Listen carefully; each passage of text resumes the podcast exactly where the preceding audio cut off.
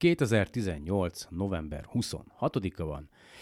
Eltelt, nagyon gyorsan eltelt fél év, a, ugyanis kedves hallgatók, mire ezt az adást ti meghallgatjátok, addigra vagy így, vagy úgy, de biztosan földet fog érni a Mars felszínén, ezt most jól megmondtam. Szóval le fogsz állni a Marsra, vagy egybe, vagy darabokba, de nagyon bízunk benne, hogy egybe. A ma NASA-nak a Mars Insight névre keresztelt, ugye űreszköze, űrszondája, ez még mindig a SolarPod Podcast, én Lisó vagyok. Kezdjünk!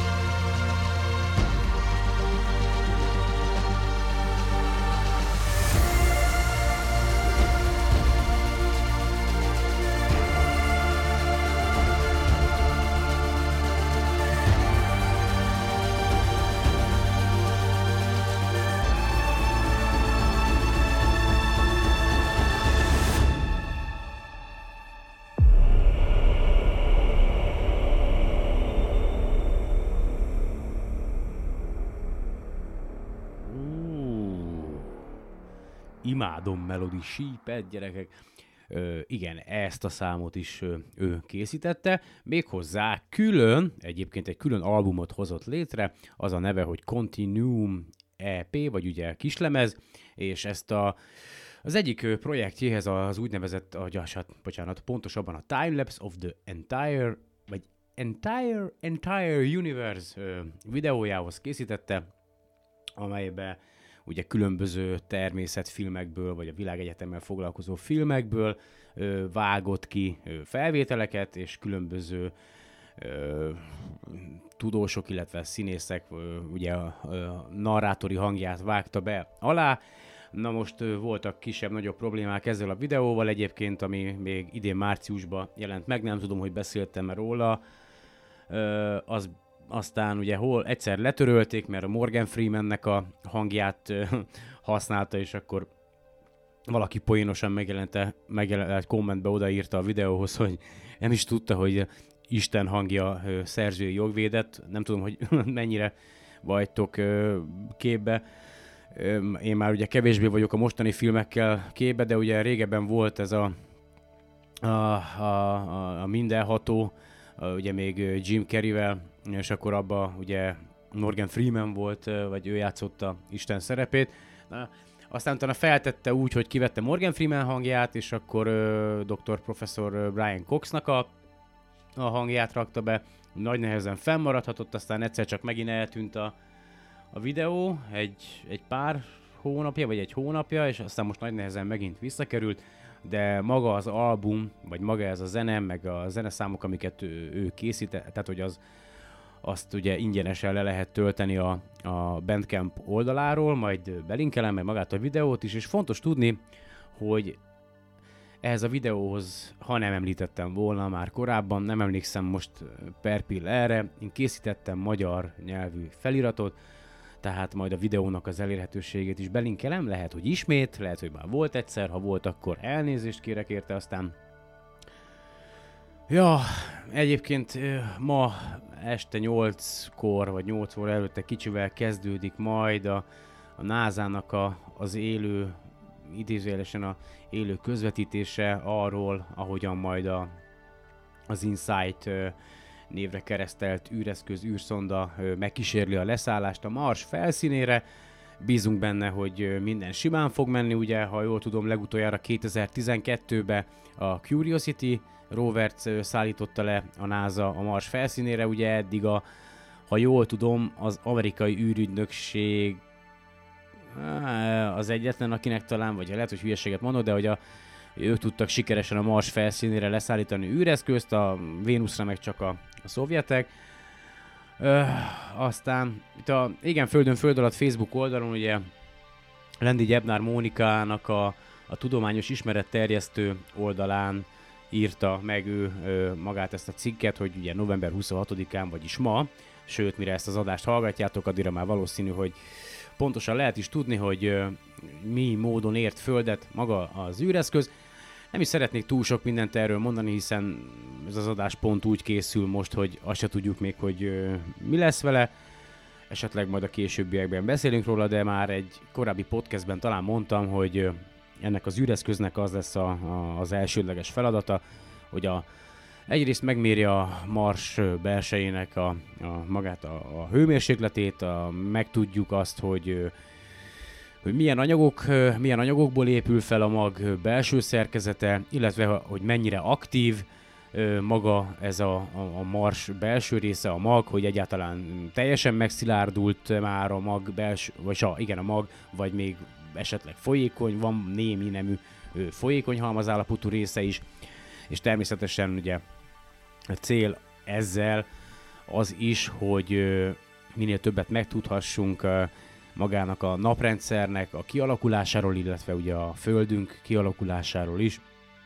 Aztán másik érdekes dolog, amit már korábban szerettem volna nektek, ö, ö, hát, ö, vagy korábban szerettem volna róla beszámolni, ö, Friedrich Robert ö, írta meg Facebook oldalon, hát november 8-án, úgyhogy nem mai a, a hír, hogy ö, új fényes üstökös a szűz csillagképben, a Donald McHoltz, remélem, hogy, vagy Michael McHoltz, amerikai Fujikawa Sigesio, Sig, Sig, na jó, nem, nem, Japánból nem vagyok jó, Fujikawa Sigesio és Iwamoto Masayuki, japán amatőrök fényes üstököt fe, üstököst fedeztek fel, másfél napja, legalábbis november 8-ától vissza másfél napja. Az üstökös hivatalos neve C per 2018 szóköz V1, zárójelben Magholz, Fujikawa, Iwamoto üstökös, ugye a felfedezők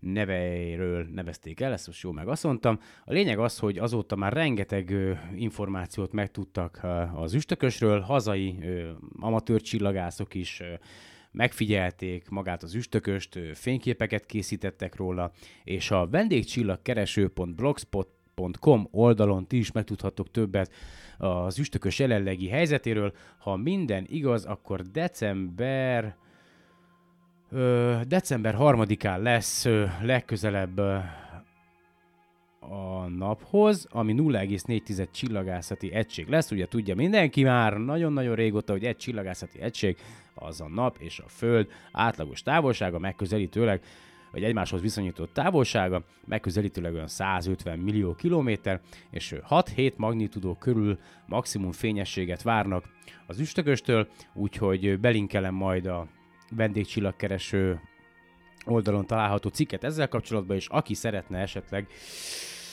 egy jó kis derült éjszakán, ha lesz ilyen, kitelepülni a teleszkópjával és megfigyelni az üstököst, vagy fényképeket készíteni róla, akkor az útbaigazítást talál ezen az oldalon. Ja, jönnek a hidegek, ugye mi itt fával fűtünk, ezen a budakeszi hatalma, budakeszi hatalmas méretű ö, házban, ami összesen van 30 négyzetméter, és ö, az jó, jó, jó cidri lesz most, most már harmadik napja folyamatosan esik az eső, meg szemerkél valami takony, aztán ez majd éjszaka átvált havazásra, aztán majd a havazás elmúlik, aztán lesz itt mínusz tizen akárhány fok is éjszakánként. Kíváncsi vagyok, hát sajnos még kívülről nincs leszigetelve a ház, uh, rengeteg mindent kell még ugye elvégezni, és szeretettel köszöntöm azokat a podcast hallgatókat is, akik uh, jaj, hol is? A Spotify-on iratkoztak fel magára a podcastre, mert ugye a, regisztráltam egy másfél-két hónapja a podcastet a, a Spotify-ra, és ugye van már hála az ének erre lehetőség. Sajnos még a Google Podcast, Google-nek a podcast alkalmazása nem támogatja a magyarországi podcasteket, tehát egyelőre azokat még nem lehet ugye beregisztrálni, vagy feltenni, de majd talán, talán, talán egy most már lassan már több éve nem támogatja, de mindegy, reméljük, hogy előbb-utóbb magyarországi podcasteket is fog támogatni. Hát lehet addigra már SolarPod podcast nem is lesz meg, és ugye aj, tényleg annyi minden történik, és most a hétvégén kicsit leültem tévézni, és akkor a BBC Earth-ön ö, pont kifogtam egy olyan műsort, három, három adás volt egymás után, mind a három ugyanaz a dokumentumfilm volt, csak ugye különböző epizódokkal, ami a, a különböző rituálékat a, itt a bolygónkon, ugye a különböző népek, nemzetek és stb. stb. vallásokban lévő rituálékat mutatja be, és én azért, tehát, hogy a mostani fejemmel, én, tehát amikor láttam ezeket a, a vallási rituálékat, ahogy, ahogy bemutat, tehát, hogy uff,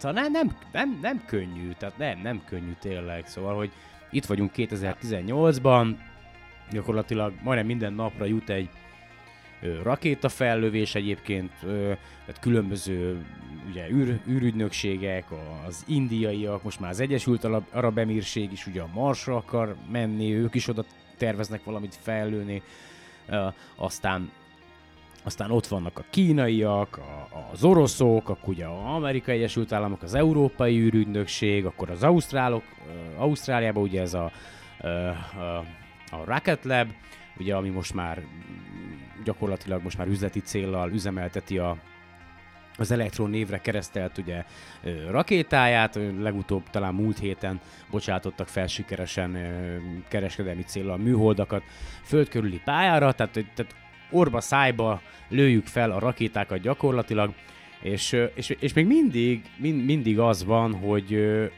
hogy számomra, legalábbis az én jelenlegi, az én jelenlegi, hát nem is tudom, felfogásom szerint számomra elképzelt valamit, nevezzük azt bárminek is, vagy valamihez ugye fohászkodunk, és, és, és, és, és valami olyas valamitől várjuk, hogy megoldja a problémáinkat, vagy, vagy, vagy legalábbis azt hisszük, hogy, hogy azáltal, hogy, hogy fohászkodunk hozzá, megoldódnak a problémáink, hogy ez, á, én ezt, ezt valahogy már nem, nem, nem, nem tudom felfogni. Egyébként nagyon, nagyon, nem, nagyon bonyolult ez a dolog, mert ugye mindig ilyen, ez, ilyen, ez ilyen darásfészek, mert, mert, mert tényleg azt tapasztalom, vagy azt, azt látom, hogy, hogy, hogy nagyon kevés olyan emberrel találkoztam idáig, bár sok emberrel nem szoktam találkozni, de nagyon kevés olyan emberrel találkoztam, vagy vagyok kapcsolatban, aki, aki mondjuk hasonlóan gondolkodna erről a témáról, mint én, és, és tényleg az van, hogy nem várhatom el senkitől, hogy ugye úgy lássa a dolgokat, ahogy én látom, mert ugye régebben, mondjuk egy tíz évvel ezelőtti énem még ö, ott ült a maga magányában, és a, a Bibliát olvasgatta, és próbált belőle útmutatást találni, tehát ez nem egy, nem egy egyszerű dolog, tényleg az a baj, hogy a gyerekeinknek, tehát az iskolában megtanítják, hogy ilyen vallás, olyan vallás, meg, meg amolyan vallás, de hogy hol van pontosan a helyünk a világegyetemben, hogy mekkora ez a világegyetem, hogy, hogy valójában mi jelentéktelenek is vagyunk, ugye, az valahogy nem, nem kerül tanításra az általános iskolában, sem is tudom, hogy ez mikor fog megváltozni, sőt, inkább csak azt látom, hogy sorra kerülnek ki a, a természettudományos ismeretanyagok a, a tantervből, hogy nem egyszerű, és hogy, hogy a társ egy kis összehasonlítási adat, ugye.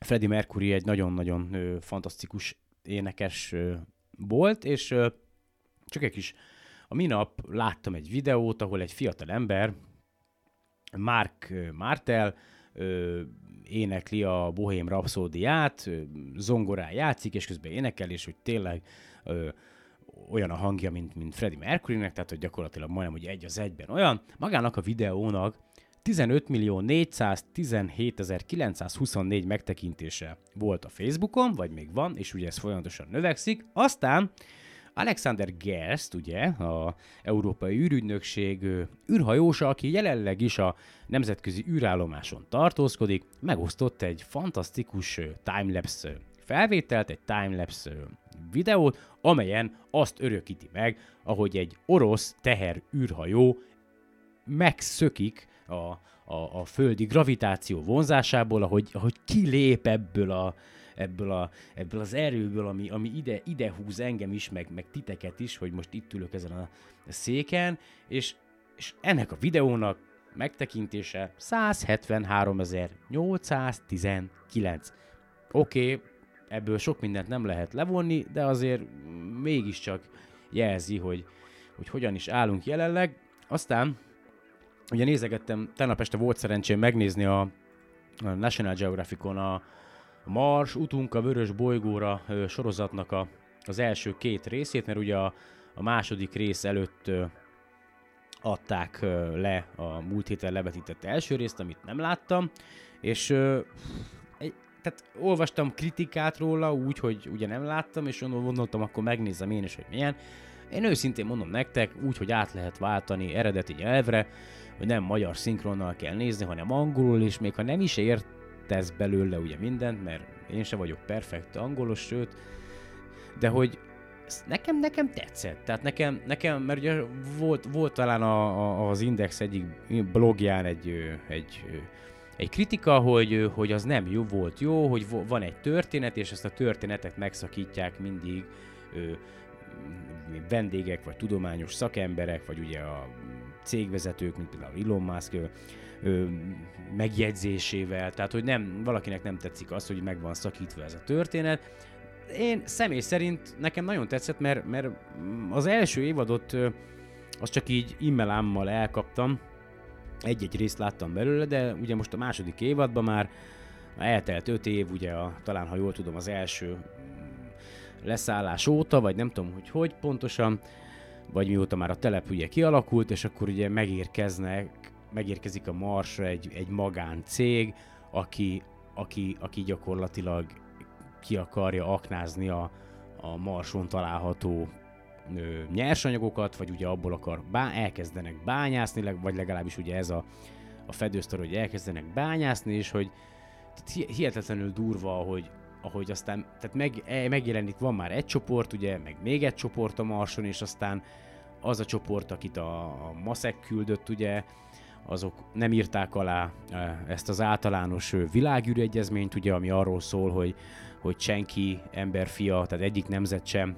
birtokolhat egy, egy másik bolygót, tehát van egy egyezmény, amelyben sok egyéb mellett ez is szerepel, hogy, tehát hogyha valaki esetleg elmegy innen a Földről egy akármilyen nemzet egy másik bolygóra, azt nem tekintheti azt a bolygót a saját tulajdonának, de ugye ezek a ez a Maszek cég, ez nem írta alá ugye az egyezményt, rájuk nem vonatkoznak az egyezményben szerepel dolgok, és ugye megszegnek mindenféle szabály, meg nem visznek magukkal elég vizet, és hogy a, az ott hivatalosan lévő kutatóknak kell vizet adni nekik, Ö, aztán itt a földön megy ez a mismásolás, meg az érdekek, meg hogy a pénz, besz... tehát nagyon, tehát hogy nekem nagyon tetszett, ahogyan, ahogyan, ahogyan gyakorlatilag megmutatja azt, hogy elmegyünk egy másik bolygóra, és ugyanazt csináljuk, ugyanazt folytatjuk, mint itt a Földön.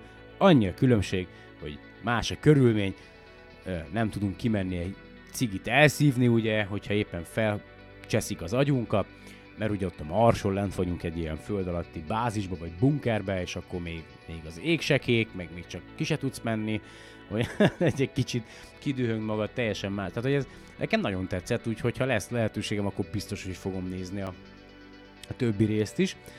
Ö, és egyébként tényleg, tehát, hogy tényleg, tényleg durva, hogy, hogy, hogy ezt, ezt csináljuk, tehát, hogy, hogy ez a mindent a pénz, mindent, tehát, hogy ez valami esz, és, és akkor ugye most, hogy próbáltam, hogy készültem arra, hogy, hogy a podcastet ugye felveszem, rögzítettem a, az eredeti Kozmosz című filmből ugye hanganyagot, és hát mivel még nem volt arra energiám, hogy letöltsek egy ö, olyan konvertáló alkalmazást, amivel a videóból egyből, vagy abból a videófájból, az MKV-ből egyből hangfájt készítsek, ezért kénytelen voltam ugye rögzíteni, és, és közben hallgatni, és, és tényleg engem is annyira lete, annyiszor beszéltem erről, annyira letérhel ez a menni, menni, csinálni, menni, menni, felé jön a gyerek, menni, menni, csinálni, kész legyen a ház, jaj, nem, menni, menni, vizesedik, le kell még szigetelni, jaj, még ez kell, még hú, még csempe, hú, még, még izét kell venni, és, és pénz meg ugye nincsen, csak menni dolgozni, menni három műszakba, és akkor,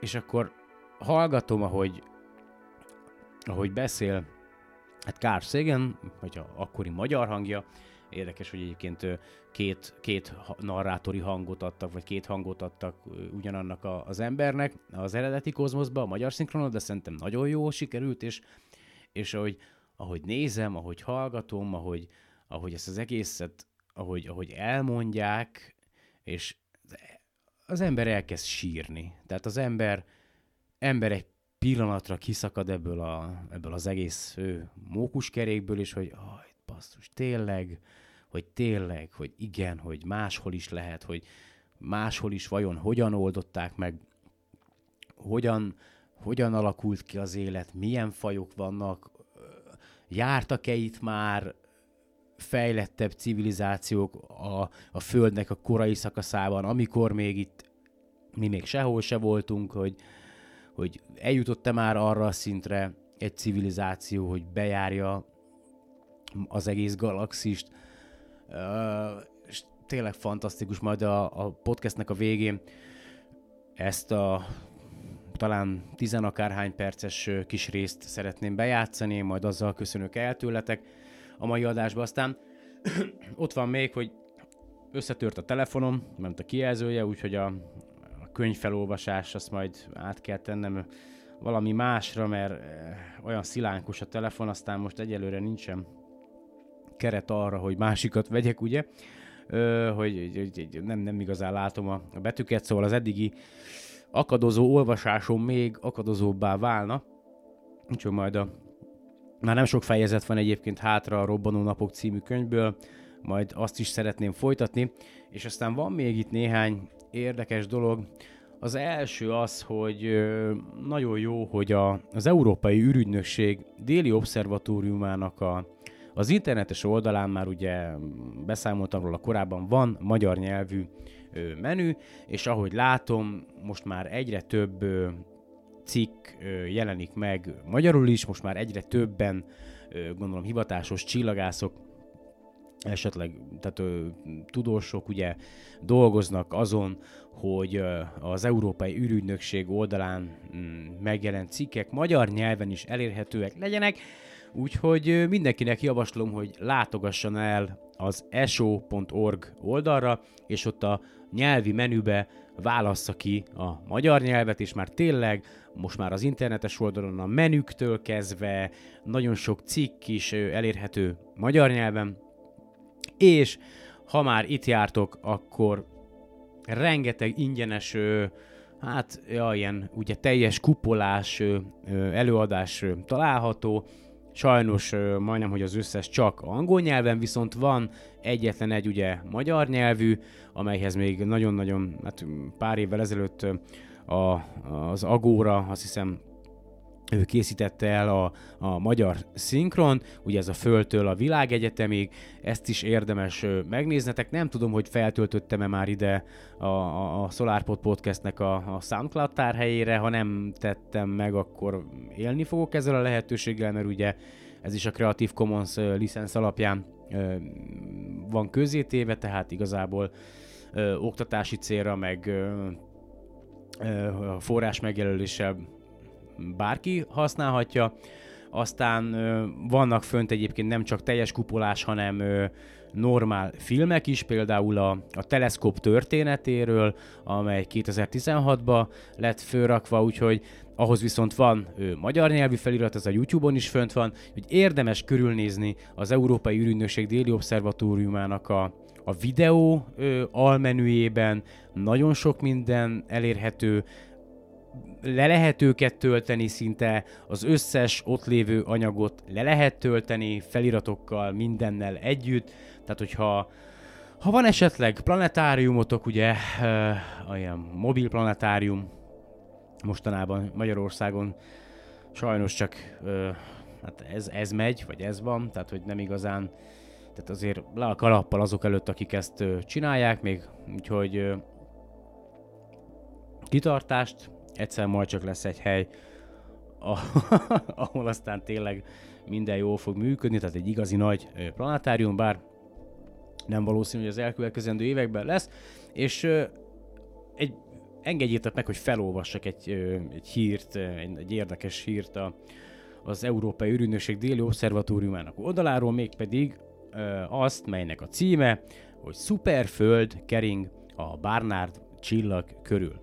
Ugye a Red Dots kampány, kampány során bizonyítékot találtak arra, hogy a legközelebbi egyedülálló csillag körül is kering bolygó. Ez a Red Dots kampány, ez tavaly vagy tavaly előtt indult, nem tudom pontosan, ugye ennek az volt a, a fő, talán a fő feladata, hogy a, a Proxima Proxima Centauri körül ugye keressen bolygókat, és ugye találtak is bolygót, de gondolom ugye tovább léptek a projektben, és akkor meg, meg, megfigyelték még ugye a, a hozzánk legközelebbi egyedülálló ö, csillagot is, és ott is találtak bolygót, úgyhogy azt mondja, a naphoz legközelebbi egyedülálló csillagnak egy legalább 3,2 földtömeg, földtömegű bolygója van, egy úgynevezett szuperföld. A fényt éppen csak kapó, fagyott világot napjaink egyik legnagyobb, sok földi távcsövet köztük az ISO HARPS bolygóvadász műszerét is bevonó észlelési kampányában találták.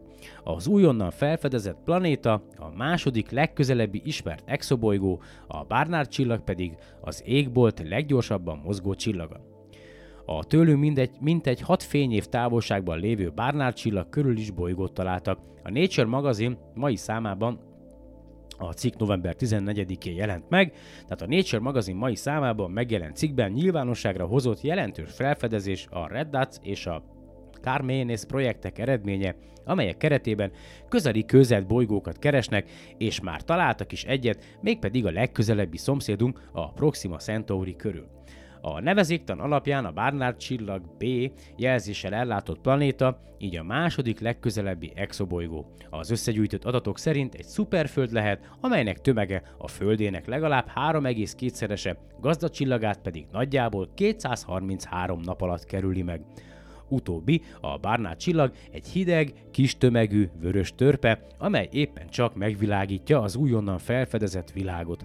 A bolygó a napból a Földre jutó energia mindössze 2%-át kapja sugárzás formájában a Barnard csillagtól. Annak ellenére, hogy a bolygó a napföld távolság körülbelül 0,4-szeresére, azaz viszonylag közel kering a csillagához, már majdnem a hóhatáron mozog, azaz ott, ahol az illékony vegyületek, mint például a víz, már jégé kondenzálódhatnak. A fagyott árnyékvilág hőmérséklete mínusz 170 Celsius fok is lehet, ez pedig az általunk ismert létformák számára igen kellemetlen környezet. A Barnard csillag, amely nevét Edward Emerson Barnard csillagász után kapta, a naphoz legközelebbi egyedülálló csillag. Az égitest maga ősi, kora valószínűleg kétszerese a napénak, és eléggé inaktív, de a látszólagos mozgás tekintve az éjszakai égbolt leggyorsabb csillaga. A szuperföldek a Barnard csillaghoz hasonló kis tömegű csillagok körül kialakuló bolygók jellemző képviselői, ami szintén alátámasztja az új bolygó jelölt létezését, de a jelenlegi bolygókeletkezési elméletek is azt jelzik, hogy a hóhatár ideális helyszín az ilyen planéták kialakulásához. A Barnard csillag körüli bolygó keresésére tett korábbi erőfeszítések nem jártak eredménnyel, a mostani áttörés is csak úgy születhetett meg, hogy több, a világ különböző részein található távcső nagy pontosságú műszerét vetették be a cél érdekében. Nagyon alapos elemzés után 90%-os biztonsággal állíthatjuk, hogy a bolygó ott van, jelentette ki a csapatot vezető kutató Ignacy Ribasi Institut de Science de l'Espace, nem Spanyolország és Institut de Studis oh, Especials de Catalunya, Spanyolország. Ból. Na mindegy. Mindazonáltal, szóval a intézetekből tudjátok. Na, szóval mindazonáltal tovább folytatjuk ennek a gyorsan mozgó csillagnak a megfigyelését, hogy kizárhassuk a csillag fényének lehetséges, bár kevéssé valószínű természetes változását, vagy változásait, amelyek esetleg szintén a bolygó éhoz hasonló jelet eredményeznének. A kutatás során használt műszerek között találjuk az ISO híres bolygóvadász eszközeit, a HARPS és az UVES spektrográfokat. A HARPS kulcsfontosságú szerepet játszott a projektben, más csoportokból származó archív adatokat kombináltunk a Barnard csillagról különböző eszközökkel nyert új, átfedő mérésekkel egészítette ki. Willem Andlade Escudé az eredményt jelző csapat másik vezető kutatója több műszert használva az eredmény ellenőrzésére is módunk nyílt. A csillagászok a Doppler effektus alapján leltek a bolygó jelöltre, a keringő bolygó gravitációs hatása magát a csillagot is megrángatja kicsit, amikor emiatt a csillag a Földtől távolodik, a színképe vörös eltolódás szenved, azaz a vonalak hosszabb hullám hosszak felé tolódnak el. Hasonlóan a színképvonalak rövidebb, kékebb hullámhoz felé tolódnak, amikor a csillag a Föld felé mozog. Ugye ez a radial velocity vagy sugársebesség módszer, ahol a, a Doppler effektust használják fel. Szóval a csillagászok a Doppler effektust felhasználva a csillag sebességében bekövetkező változások alapján képesek kimutatni a keringő bolygót, mégpedig meglepően nagy pontossággal a HARPS, a csillag 3,5 km per óránál kisebb, egy sétáló ember, ember tempójának megfelelő sebesség változásait is képes detektálni. Az exobolygó vadászat ezen eljárásának neve radiál, seb, radiális sebesség módszer, de addig még nem talált, vagy ed, de eddig még nem találtak vele a gazda csillaga körül ilyen tág pályán keringő szuperföld típusú planétát. Tehát már találtak vele más bolygókat, csak ilyen tág pályán keringő bolygókat nem találtak még vele. Hét különböző műszer, 20 évet átfogó mérési adatait használtuk fel, így ez a valaha volt legnagyobb és legátfogóbb, pontos radiálsebesség vizsgálatokhoz összeállított adathalmaz, magyarázta Ribas. Az adat együttes 771 egyedi mérés tartalmaz, ami hatalmas mennyiségű információ. Mindannyian nagyon keményen dolgoztunk ezen az áttörésen, zárta Anglada Escudé. A felfedezés a Red Dots projekt keretében kialakított kiterjedt együttműködés eredménye, amelyben a Globus minden részéből vettek részt csoportok a világ különböző obszervatóriumaiban, obszervatóriumaiban pedig már a követő észlelések is zajlanak. Szünet. És már itt is vagyok. Csak ugye rakni kellett a, a kájhába, hogy ne legyen itthon hideg, bár én megyek éjszakára dolgozni, de azért jó, ha meleg van reggel, mikor hazajön az ember. Ugye még, még ilyen kettős életet élünk, de ez egy másik téma, tehát úgy néz ki, hogy kislányunk lesz, áprilisban fog majd, vagy áprilisra várjuk az érkezését, és csak hát Ivett ugye még, még ő dolgozik Pesten, és neki még egyszerűbb, hogyha Óbudáról, ugye ahol éltünk a édesanyjánál, onnan jár be dolgozni, úgyhogy csak hétvégénként vagyunk együtt. Hát ja, ez van már úgy, mióta megvettük a, ezt a házat, de én már ugye itt élek. Hát, ja, egy, egy, egy másik téma, hogy a napokban volt egy hír, ugye még talán a korábbi adásban, vagy egyel korábban volt arról szó, hogy, hogy hamarosan majd az Amerikai Egyesült Államok is ismételten képes lesz embert juttatni a világűrbe, illetve a nemzetközi űrállomásra, most leginkább a nemzetközi űrállomásra, és a NASA bejelentette, hát végülis a NASA közölte a hírt, hogy a SpaceX készen áll arra, hogy teszteljék a, a Crew Dragon űrkapszulát, amelybe majd a, az űrhajósok indulnak a nemzetközi űrállomásra, és ha minden igaz, akkor 2019. január 7-én történik majd meg ez a teszt, és itt a Space Launch Now alkalmazásban még nincs pontosan küldetés leírva, de valószínűleg ez a Kennedy űrközpontból fog megtörténni. A 39-es A kilövő állomásról. Tudjátok, ha minden igaz, akkor ez az a kilövő állomás, ahonnan az Apollo 11 űrhajósait is felbocsátották, és most így nézegettem a, ezt a Space Launch Now alkalmazást, ö, feldobta nekem azt a fellövést, ugye nagyon sok mellett is, hogy a már a kínaiakról is egy kicsit szó esett, hogy ö, ugye nem olyan rég, még talán az év elején küldtek a Hold ö, ugye ö, földdel átellenes oldalára, tehát szándékosan nem sötét oldalnak hívom, mert ugye a Holdnak nincs csak sötét oldal, erről már volt szó, tehát ahogy, ahogy szépen megfordul a tengelye körül, meg ahogy ugye kötött keringéssel megkerül minket, azért mindig van, mindig minden egyes pontját valamennyi időre érja a napfény, vagy hát, és Ugye felbocsátottak egy műholdat, ami elment oda a, a, a, egy ilyen átjátszó állomásként funkcionális, ugye tudjátok a kínaiaknak az a terve, hogy, hogy űrszondát leszálló egységet és egy ilyen gyakorlatilag egy ilyen holdjárót küld a holdnak a, a távoli oldalára, és ez meg is fog történni, elméletileg 11 nap múlva ö, fogják felbocsátani a Chang E4 ö, névre keresztelt ö, küldetésben egy Long March ö, 3-as, ö, 3BE rakétán, és azt mondja, hogy ez Xihang Satellite Launch Centerbe fog megtörténni 2018. december 7-én. A kilövési ablak az magyar idő szerint, nem közép-európai idő szerint délután 6 óra 30-tól 8 óra 30 percig tart, nem lesz élő közvetítés, miért is lenne.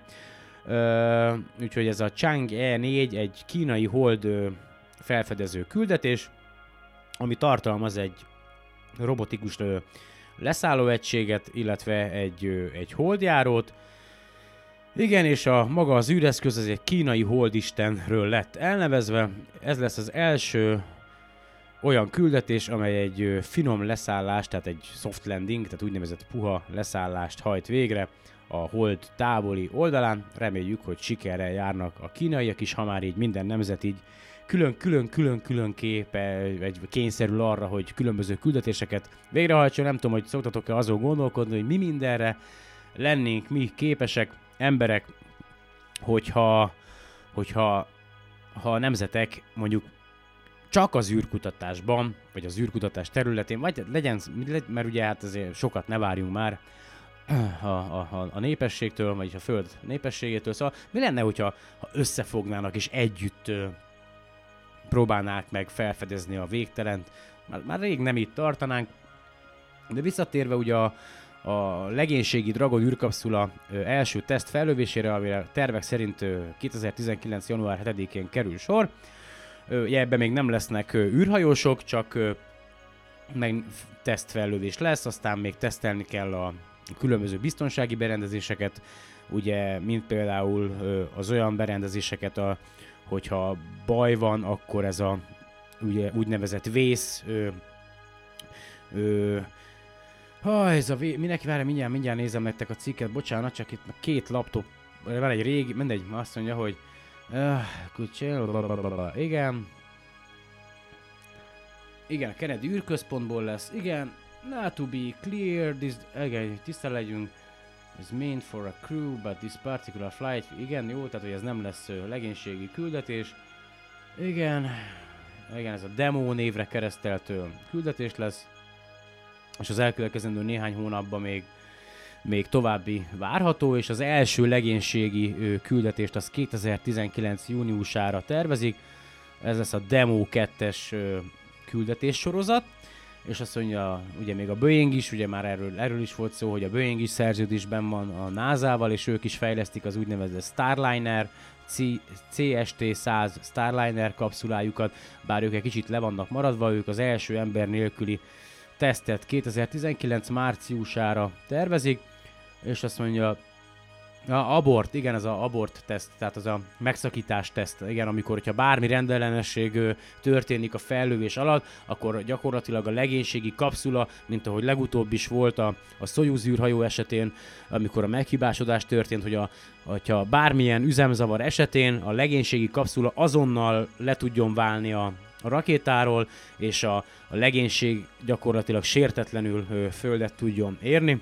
Úgyhogy még ezeket a funkciókat kell tesztelni, de ha minden jól megy, akkor jövő nyáron már már, már, már a SpaceX is ö, képes lesz embereket felbocsátani a nemzetközi űrállomásra. Úgyhogy ö, nem tudom, még valamit szerettem volna mondani, de már annyi mindenről beszélek itt megállás nélkül. Szóval, oh, ja igen, megvan. Ha már szóba esett, vagy szóba került az üstökös, ugye, meg itt a, akkor van egy olyan hír, hogy történelmi földközelsége felé közeledik a Virtánen üstökös. Erről már nagyon régóta tudok, már nagyon régóta szerettem volna nektek beszámolni, már mert gyakorlatilag nyár vége óta, mióta a, a Bátorligati ö, Csillagászati Egyesület ugye meghirdette a téli észlelő tábort. A lényeg az, hogy a 46P Virtánen üstökös ö, ö, földközelség, ö, tehát hamarosan földközelben lesz, és ö, azt mondja, hogy december 16-ára várható a, a föld.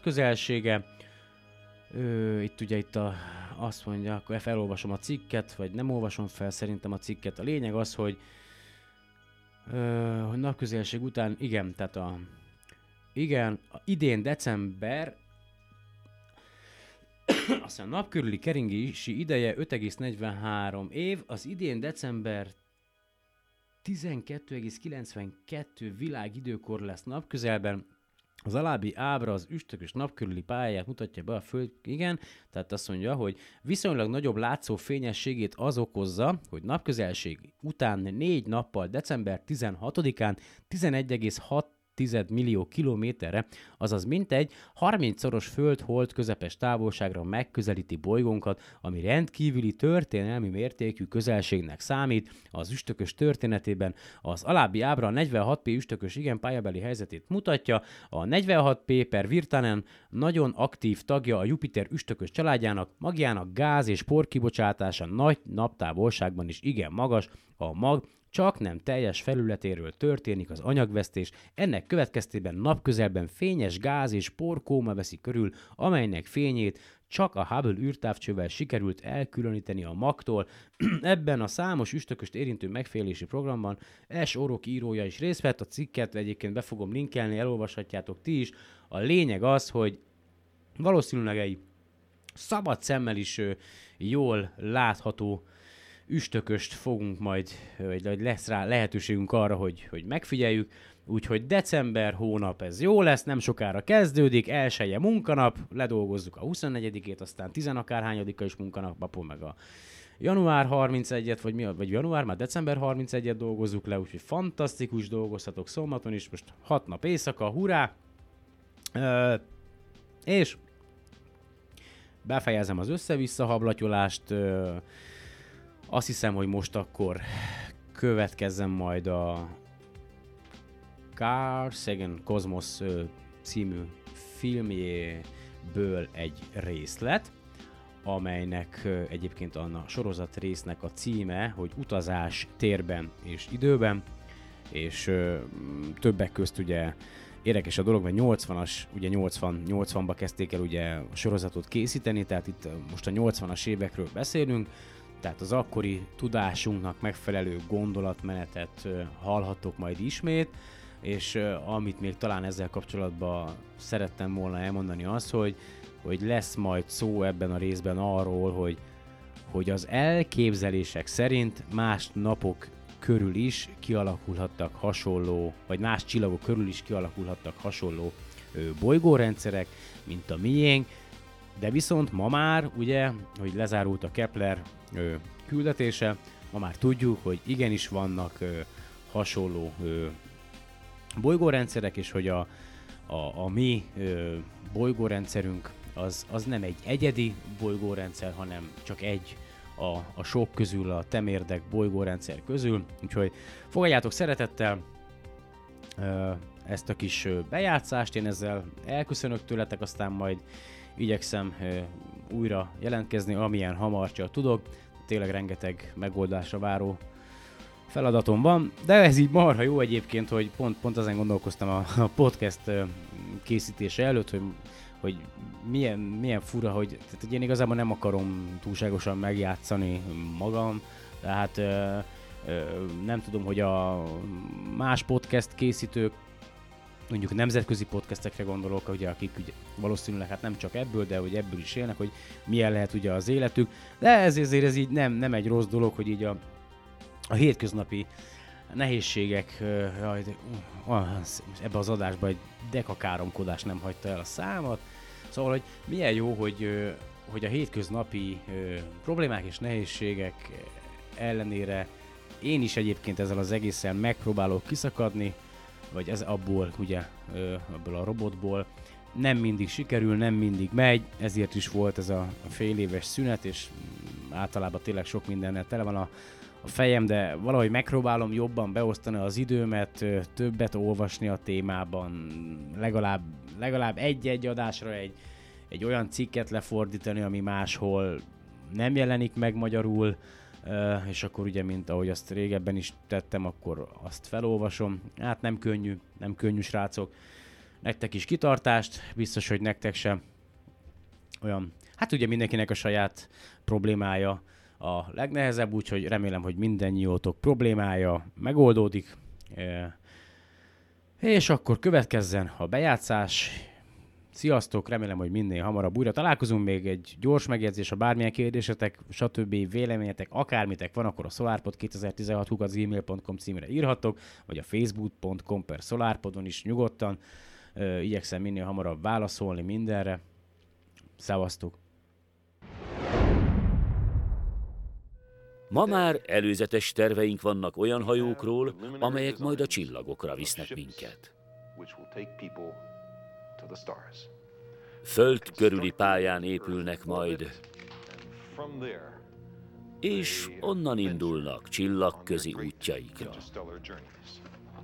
Az egyikük az Orion program.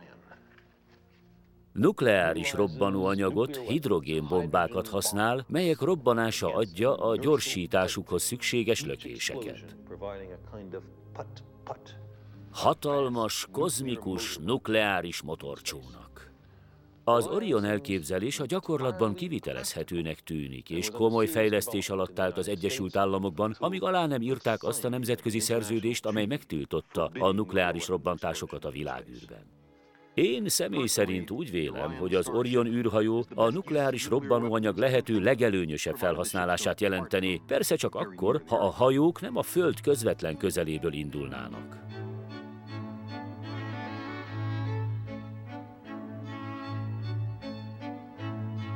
A Dédalus program a Brit Bolygóközi Társaság közelmúltbeli tervezete.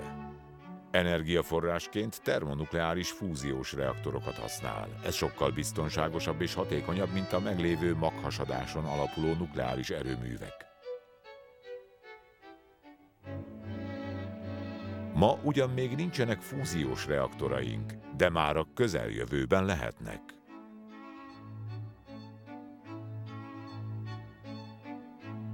Az Orion és a Dédalus a fénysebesség 10%-ával haladhatnak majd. Így egy utazás a Kentaur csillagkép alfa csillagára, mely négy és fél fényévnyire van tőlünk, 45 évbe, vagyis egy átlagos ember élettartamánál jóval kevesebb időbe telik. Ilyen hajók nem tudnak majd eléggé közel kerülni a fénysebességéhez, ahhoz, hogy a speciális relativitás időlassító hatásai jelentőssé váljanak. Nem valószínű, hogy ilyen hajók épüljenek a 21. század közepe előtt, bár elvileg már ma is képesek lennénk az Orion csillaghajó megépítésére. A legközelebbi csillagokon túlmenő utazásoknál a sebességet még jócskán növelni kell, ha csak nem nyugszunk bele abba, hogy az űrhajó több generációváltás után érjen célba. Vagyis az odaérkezők távoli leszármazottai lennének azoknak, akik évszázadokkal korábban elindultak. Vagy talán valamilyen biztonságos hibernációs eljárás segítségével az űrhajósokat hibernálják majd, és újra életre keltik, ha évszázadokkal később megérkeztek úti céljukhoz. De a gyors, fénysebességhez közeli csillagközi utazás sokkal bonyolultabb ügy. Megvalósítása nem egyszerűen száz évre szóló célkitűzés, hanem ezer, sőt, tízezer évet is igénybe vehet. Viszont ugyancsak lehetséges. Egyfajta csillagközi sugárhajtású repülőgép lenne ez, amely menet közben felszippantja a csillagok között lebegő hidrogénatomokat, hajtóművében felgyorsítja és hátrafelé az űrbe lövelli őket. De a csillagok közötti térben csak minden 10 köbcentiméterre jut egy hidrogénatom. Ezért a leírt sugárhajtómű csak úgy lenne hatékony, ha beömlő töltsére több száz kilométer átmérőjű lenne. Amikor az űrhajó relativisztikus sebességet ér el, a hidrogénatomok közel fénysebességgel mozognak hozzá képest. Ha nem teszünk biztonsági intézkedéseket, az utasok megsülnek a gerjesztett kozmikus sugarak tüzében. Íme egy javasolt megoldás. Az elektronokat lézerrel leválasztják az atomokról. Az űrhajótól még bizonyos távolságra, így azok elektromos töltése felszabadul, és az elektromosan töltött atommagokat egy igen erős mágneses tér segítségével az űrhajó többi részétől szeparált szívótorokba terelik. Mindez a Földön példátlan színvonalú mérnöki munkát igényel, hiszen a hajtóművek kisebb földrésznyi méretűek.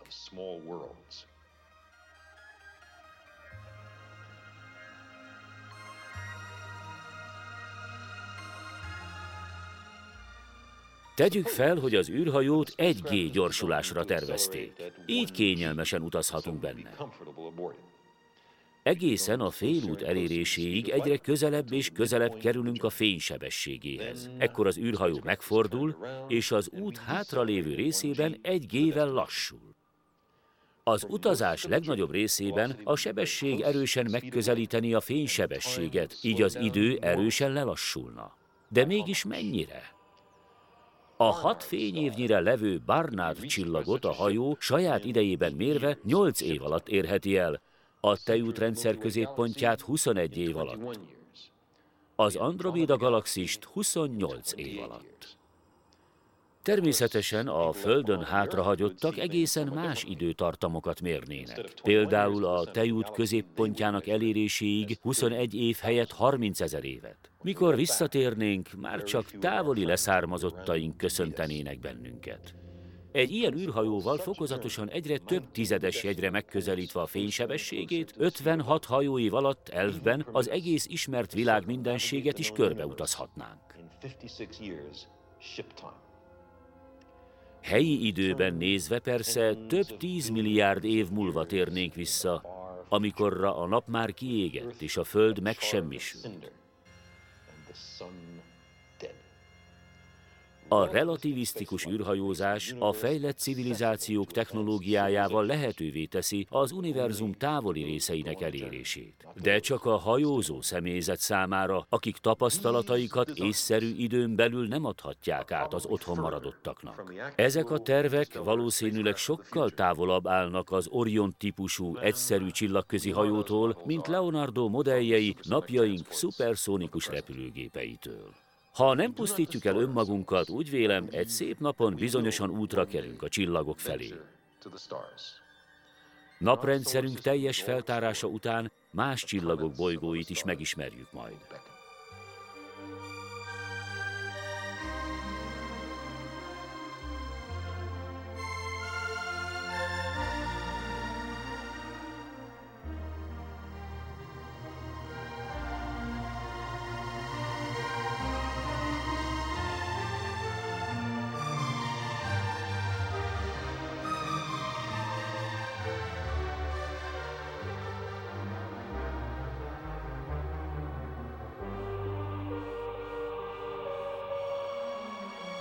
Az űr és időutazás összekapcsolódik.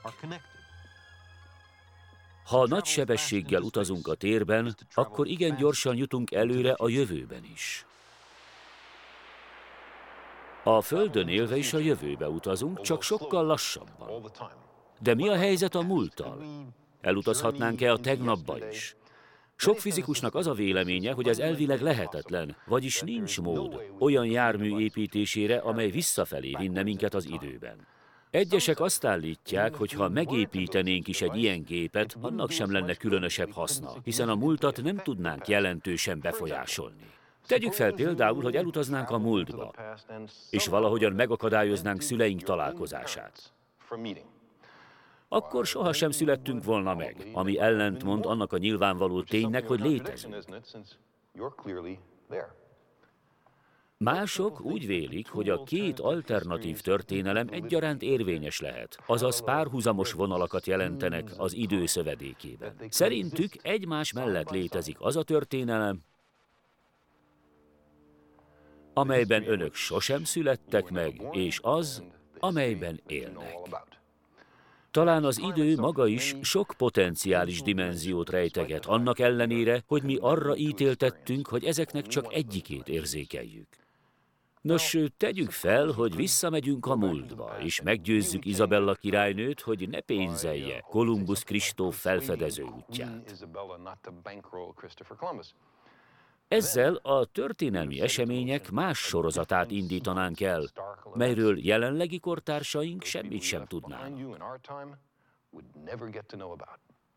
Ha ilyenfajta időutazás lehetséges lenne, akkor egy bizonyos értelemben minden elképzelhető történelmi alternatíva létezhetne. De lehetséges volna-e az időutas számára nagyobb mértékben is megváltoztatni a történelem menetét? Gondolkozzunk csak el ezen.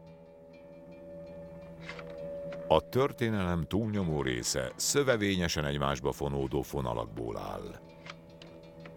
Biológiai, gazdasági és társadalmi összetevőkből, melyeket egyáltalán nem könnyű szétbontani. A régi görögök úgy képzelték, hogy az emberi történelem egyfajta hímzés, a sors három istennőjének kézi munkája. A vaktában történő kis eseményeknek nincs hosszú távú kihatása, de a kritikus pontokon fellépők egyike másika megváltoztathatja a történelem menetét. Lehetnek olyan csomópontok, ahol viszonylag apró változtatások jelentős kihatással járhatnak. Minél régebben történt egy ilyen esemény, annál nagyobb lehet a hatása. Végül is mi történt volna, ha egy időutazó meggyőzte volna Izabella királynőt, hogy Kolumbuszt nem érdemes támogatni? Bizonyos, hogy rövid időn belül egy másik európai hajózott volna nyugatra felfedezve az új világot. A hajózás fejlődése, a fűszerkereskedelem vonzása, a rivális európai hatalmak versengése szükségszerűvé tette, hogy 1500 táján felfedezzék Amerikát. Persze akkor nem készülhettek volna bélyegek, amelyek megörökítik Kolumbusz kihallgatását a királynőnél, és a dél-amerikai kolumbiai köztársaság is más nevet viselne, de az általános kép nagyon hasonló lenne a maihoz. Ahhoz, hogy valóban meghatározza a jövő folyását, az időutazónak gondosan kellene tudni mérlegelnie. Egy sor megfelelően kiválasztott eseménybe kellene beavatkoznia ahhoz, hogy lényegesen változtasson a történelem menetén. Minden esetre izgalmas játék a képzelet számára megvizsgálni olyan lehetséges más világokat, amelyek sohasem léteztek. Ha a birtokunkban volna A.G. Wells időgépe, talán megérthetnénk valójában, hogyan is működik a történelem. Például egy látszólag kulcsfontosságú személy sosem létezett volna, például Pálapostól, vagy Nagy Péter, vagy Pitagórász. Mennyire lenne más ettől a világ? Mi történt volna, ha az ókori jónok tudományos hagyománya tovább él és virágzik? Ehhez persze az kellett volna, hogy a kor sok társadalmi tényezője más legyen, beleértve azt az általánosan elterjedt meggyőződést, hogy a rabszolgaság helyes és természetes állapot. Mi történt volna, ha a földközi tenger keleti medencéjét, mint egy 2500 évvel ezelőtt bevilágító fény nem huny ki? Mi történt volna, ha a tudományos gondolkodás és kísérletezés dinamikusan továbbfejlődik 2000 évvel az ipari forradalom a mi ipari forradalmunk előtt? Mi történt volna, ha ez az új gondolkodásmód, a tudományos módszer általánosan elfogadottá válik? Úgy hiszem, 10 vagy 20 évszázadot megtakaríthattunk volna. Leonardo eredményeit talán ezer évvel korábban érték volna el, Einsteinét pedig úgy 500 évvel ezelőtt. Ezek az eredmények persze nem ugyanazoknak az embereknek a nevéhez fűződnének, hiszen ők a mi idő folyamatunkban éltek. Ha a jónok győztek volna, úgy gondolom, már úton lennénk a csillagok felé. Meg lehet, már most térnének vissza megdöbbentő felfedezésekkel az első csillaghajók, a Kentaur alfa csillagáról, a Barnard csillagról és a Tau Cetiről. Most már hatalmas csillagközi szállító flották működnének, melyeket a Földön kívül építenének. Ezen kívül utas nélküli kutatószondák, kivándorló hajók és talán nagy kereskedelmi hajók is járnának a tér végtelen óceánján, a csillagok között. Mindezeken a hajókon szimbólumokat és feliratokat találnánk. Ha közelebbről néznénk őket, a feliratokról kiderülnének, hogy görög nyelvűek. A leggyakoribb szimbólum pedig talán a dodekaéder lenne. És a hajónevek között ilyesfélék lennének olvashatók. A Föld Teodoros csillaghajója.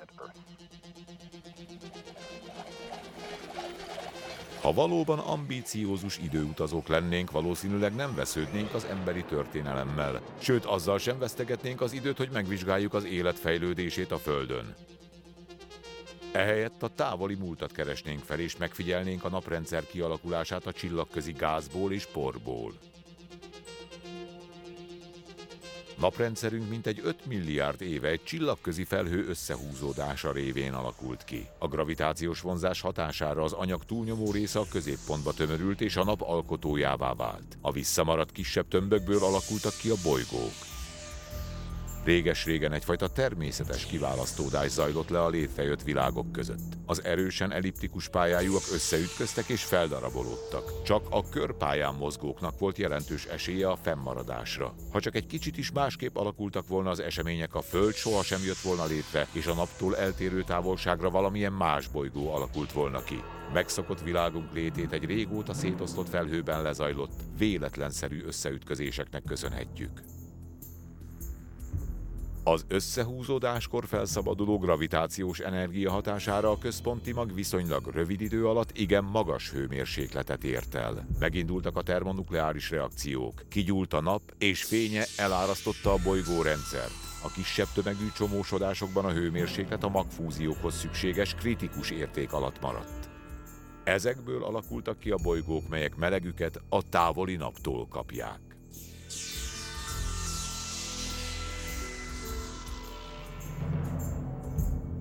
Az anyag felhalmozódása addig folytatódott, míg csak nem minden gáz és por a túlélő bolygók és holdjaik részévé vált.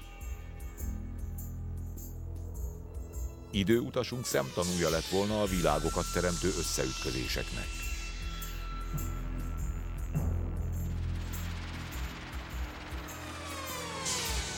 Az üstökösöktől és kisbolygóktól eltekintve az ősi naprendszer kaotikus mozgása figyelemre méltóan leegyszerűsödött.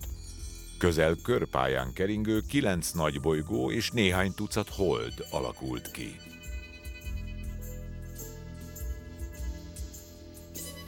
Most nézzük a dolgot más szemszögből.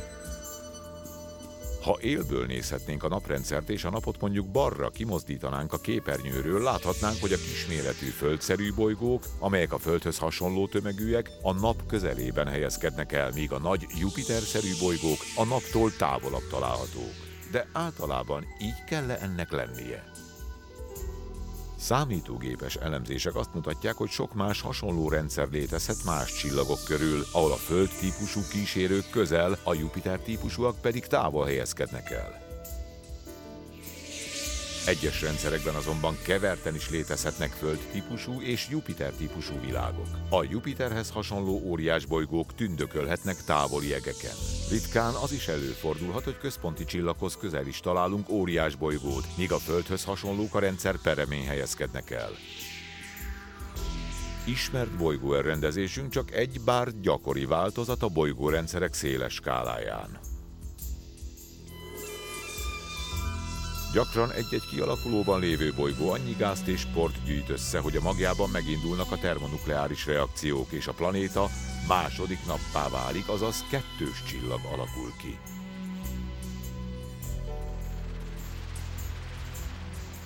E világok legtöbbjén megdöbbentő látványokban lenne részünk.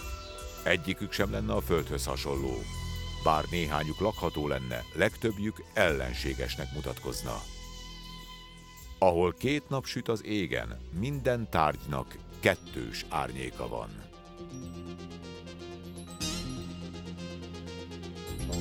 milyen csodák várnak ránk a közeli csillagok bolygóin. Vajon léteznek-e radikálisan eltérő világok, elképzelhetetlenül egzotikus formák? Talán egy-két évszázad múlva, amikor naprendszerünket már felderítettük, saját bolygónkat is rendbe tesszük majd. Aztán elhajózunk a csillagok felé, és az azokat körülvevő, hívogató világokra.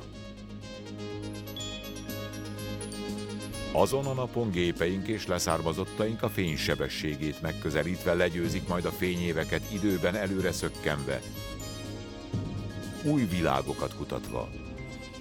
Einstein megmutatta nekünk, hogy mindez lehetséges. Egyszerre utazunk majd távoli bolygókra és a messzi jövőbe. Néhány világ, mint ez is, egy óriási gázködre néz majd. Egy egykori csillag maradványára, amely már leélte életét, és nincs többé.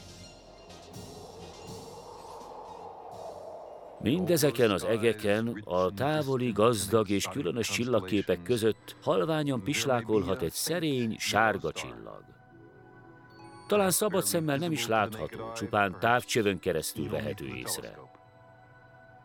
Pedig ez a mi napunk.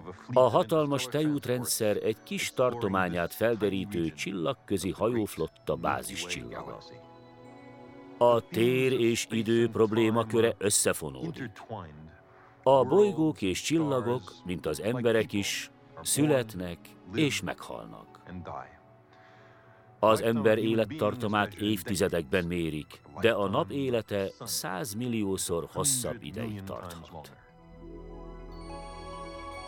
Az anyag örökkévaló, így az élet megjelenése előtt is létezett. Milliárd évekkel a nap és a föld keletkezése előtt a csillagok forró belsejében a legkülönbözőbb atomok szintetizálódtak, aztán visszakerültek az űrbe, amikor a csillagok felrobbantak. A csillagtörmelékből új csillagok és bolygók formálódtak. A Föld és minden élőlény hajdan volt csillagok anyagából született.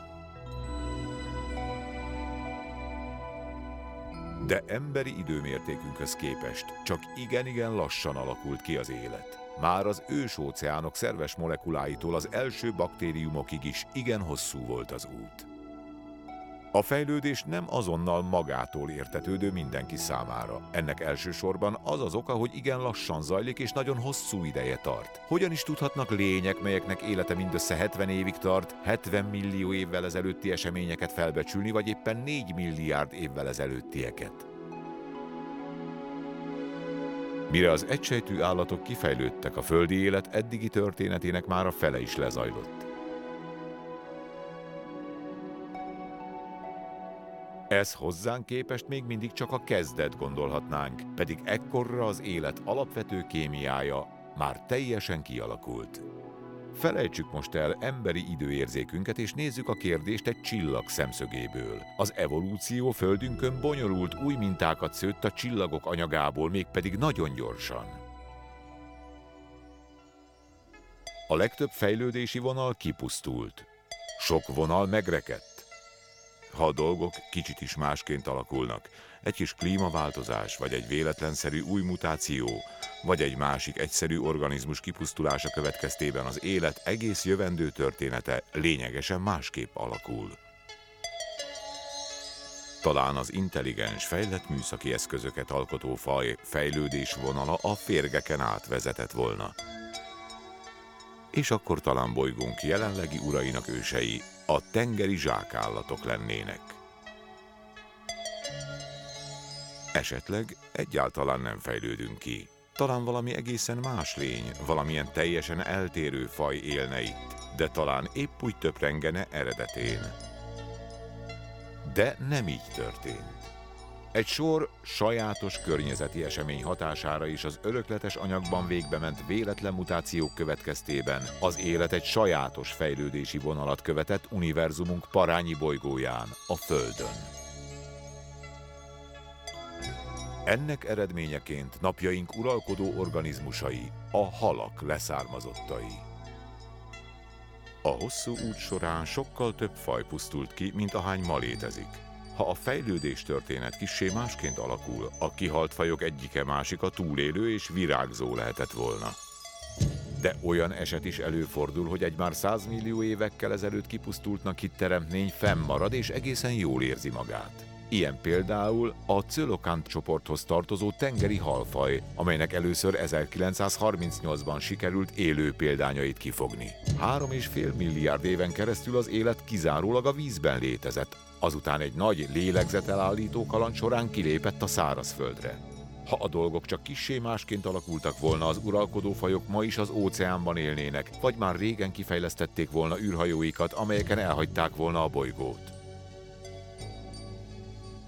Őseinktől, a hüllőktől sok fejlődési vonal vezetett, beleértve a dinoszauruszokat is. Egyesek gyorsak, intelligensek és ügyesek voltak. Egy más világból vagy korból érkező látogató nagy jövőt jósolhatott volna nekik. De csak nem 200 millió év után hirtelen kipusztultak.